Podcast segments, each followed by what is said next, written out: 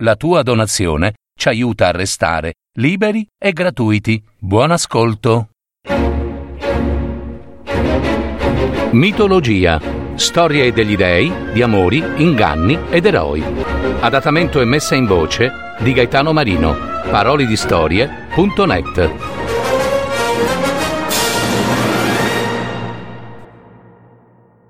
La dea Atena e Aracne la tessitrice presuntuosa. C'era una volta una fanciulla che si chiamava Aracne e sapeva tessere certi arazzi bellissimi. Era davvero molto brava. L'unico problema era che non poteva fare a meno di vantarsene. Vantarsene proprio quando la gente diceva Aracne, i tuoi arazzi sono i più belli del paese. Aracne rispondeva Come vi permettete? Ma vorrete dire che sono gli arazzi più belli del mondo? E quando la gente diceva Sai lavorare così bene, Aracne? È stata forse la dea Atena a insegnarti a tessere? Aracne rispondeva Ho imparato da sola a tessere, senza l'aiuto di nessuno. Grazie tante. Aracne era così vanitosa che arrivava a pensare di essere persino migliore degli stessi dei. Una volta, un tardo pomeriggio in cui Aracne era seduta fuori a lavorare, una folla di gente le si assiepò intorno.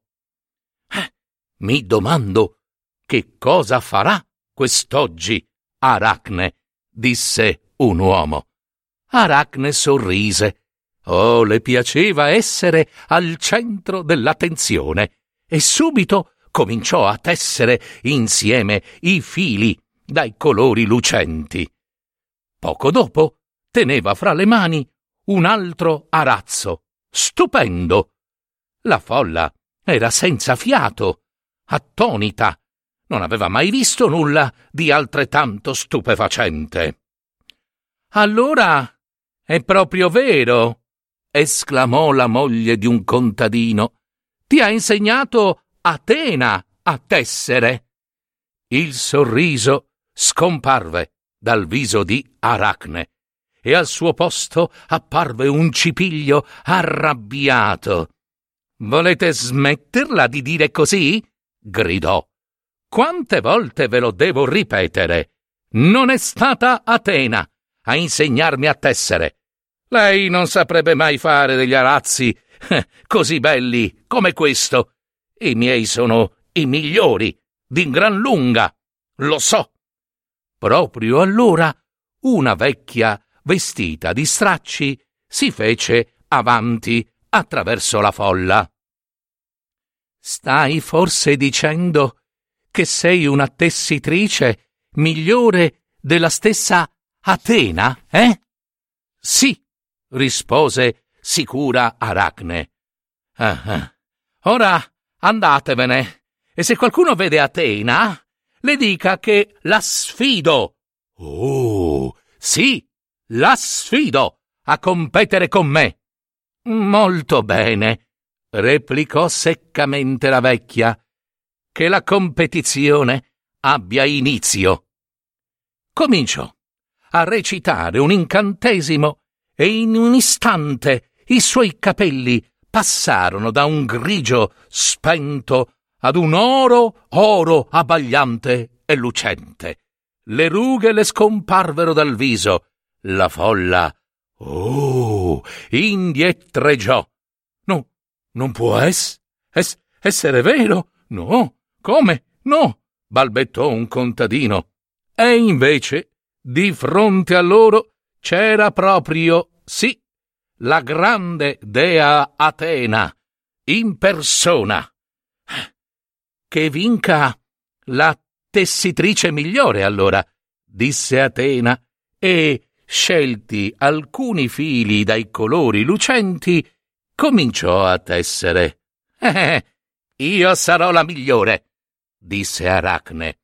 E anche, e anche lei prese i suoi fili dai colori lucenti. In un batter d'occhio la competizione ebbe termine. Atena sollevò il suo arazzo perché la folla potesse vederlo. Era davvero bello, con nuvole d'argento, stelle cadenti e colline colline al chiaro della luna. Da togliere il fiato, disse una vecchina. Meraviglioso, disse la moglie di un contadino. Stupefacente, concordò un altro uomo. Poi fu la volta di Aracne. Con un sorriso sul volto, sollevò il suo arazzo perché tutti i presenti potessero ammirarlo. La folla ammutolì. Era assolutamente evidente che il lavoro di Aracne era migliore di quello di Atena. Visto? Te l'avevo detto, disse Aracne, compiaciuta. Sono io la migliore tessitrice, di gran lunga, sai? Voi dei pensate di essere speciali, e invece, guarda, no, non lo siete per nulla. La folla non poteva credere a quello che vedeva, che udiva soprattutto. Nessuno aveva mai insultato gli dei in quel modo. Zitta, sciocca, che non sei altro, ringhiò Atena. È vero che tu sei la tessitrice migliore, ma non hai rispetto per nessuno. Hai bisogno di una bella lezione. D'ora in poi tesserai soltanto al buio. Uh, al buio! Nessuno ammirerà più la tua opera, anzi, la spazzeranno via appena la vedranno. Mentre Atena si faceva una sonora risata, Aracne sentì un dolore terribile attraversarle il corpo da una parte all'altra. Oh, oh, oh per gli dei, che mi succede? Che mi succede? gridò Sembrava che tutti intorno a lei diventassero sempre più grandi. Allora, allora capì, e lei sempre più piccola, piccina, piccina, non era la gente intorno che diventava più grande. Eh no, era lei, era lei che diventava più piccola, molto più piccola. Ora Atena rideva così forte che Aracne cercò di tapparsi le orecchie, ma le sue mani erano sparite. Al loro posto aveva otto lunghe dita, ciascuna ricoperta di un folto pelo nero. Atena l'aveva trasformata in un ragno. Un ragno, sì. Aracne si nascose sotto il telaio, terrorizzata e sola. Sarò capace di tessere ancora? si domandava. Quando si fece buio, si arrampicò rapida su una parete e cominciò a lavorare. Lavorò tutta la notte, tessendo con le sue otto dita pelosissime. Era ancora brava, certo, nel suo lavoro di tessitrice, e al mattino aveva affilato una bella tela attraverso la finestra. Guarda, guarda che cosa ho fatto, disse chiamando suo padre ma il padre non poteva sentire la voce di Aracne. Eh? C'è una ragnatela sulla finestra, si lamentò proprio lui, il padre, con un domestico. Togliela, servo, subito. Aracne corse all'altro angolo e cominciò a filare una nuova tela, ma per quanto ce la mettesse tutta, la gente non si fermò non si fermò più ad ammirare il suo lavoro, mai, mai più. Povera Aracne, quanto si pentì di essere stata così arrogante con la grande dea Atena.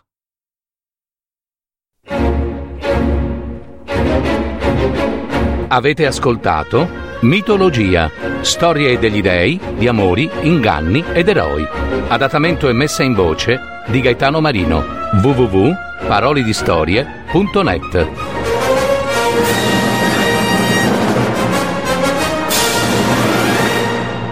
Registrazione effettuata presso gli studi della piccola sartoria dei teatri.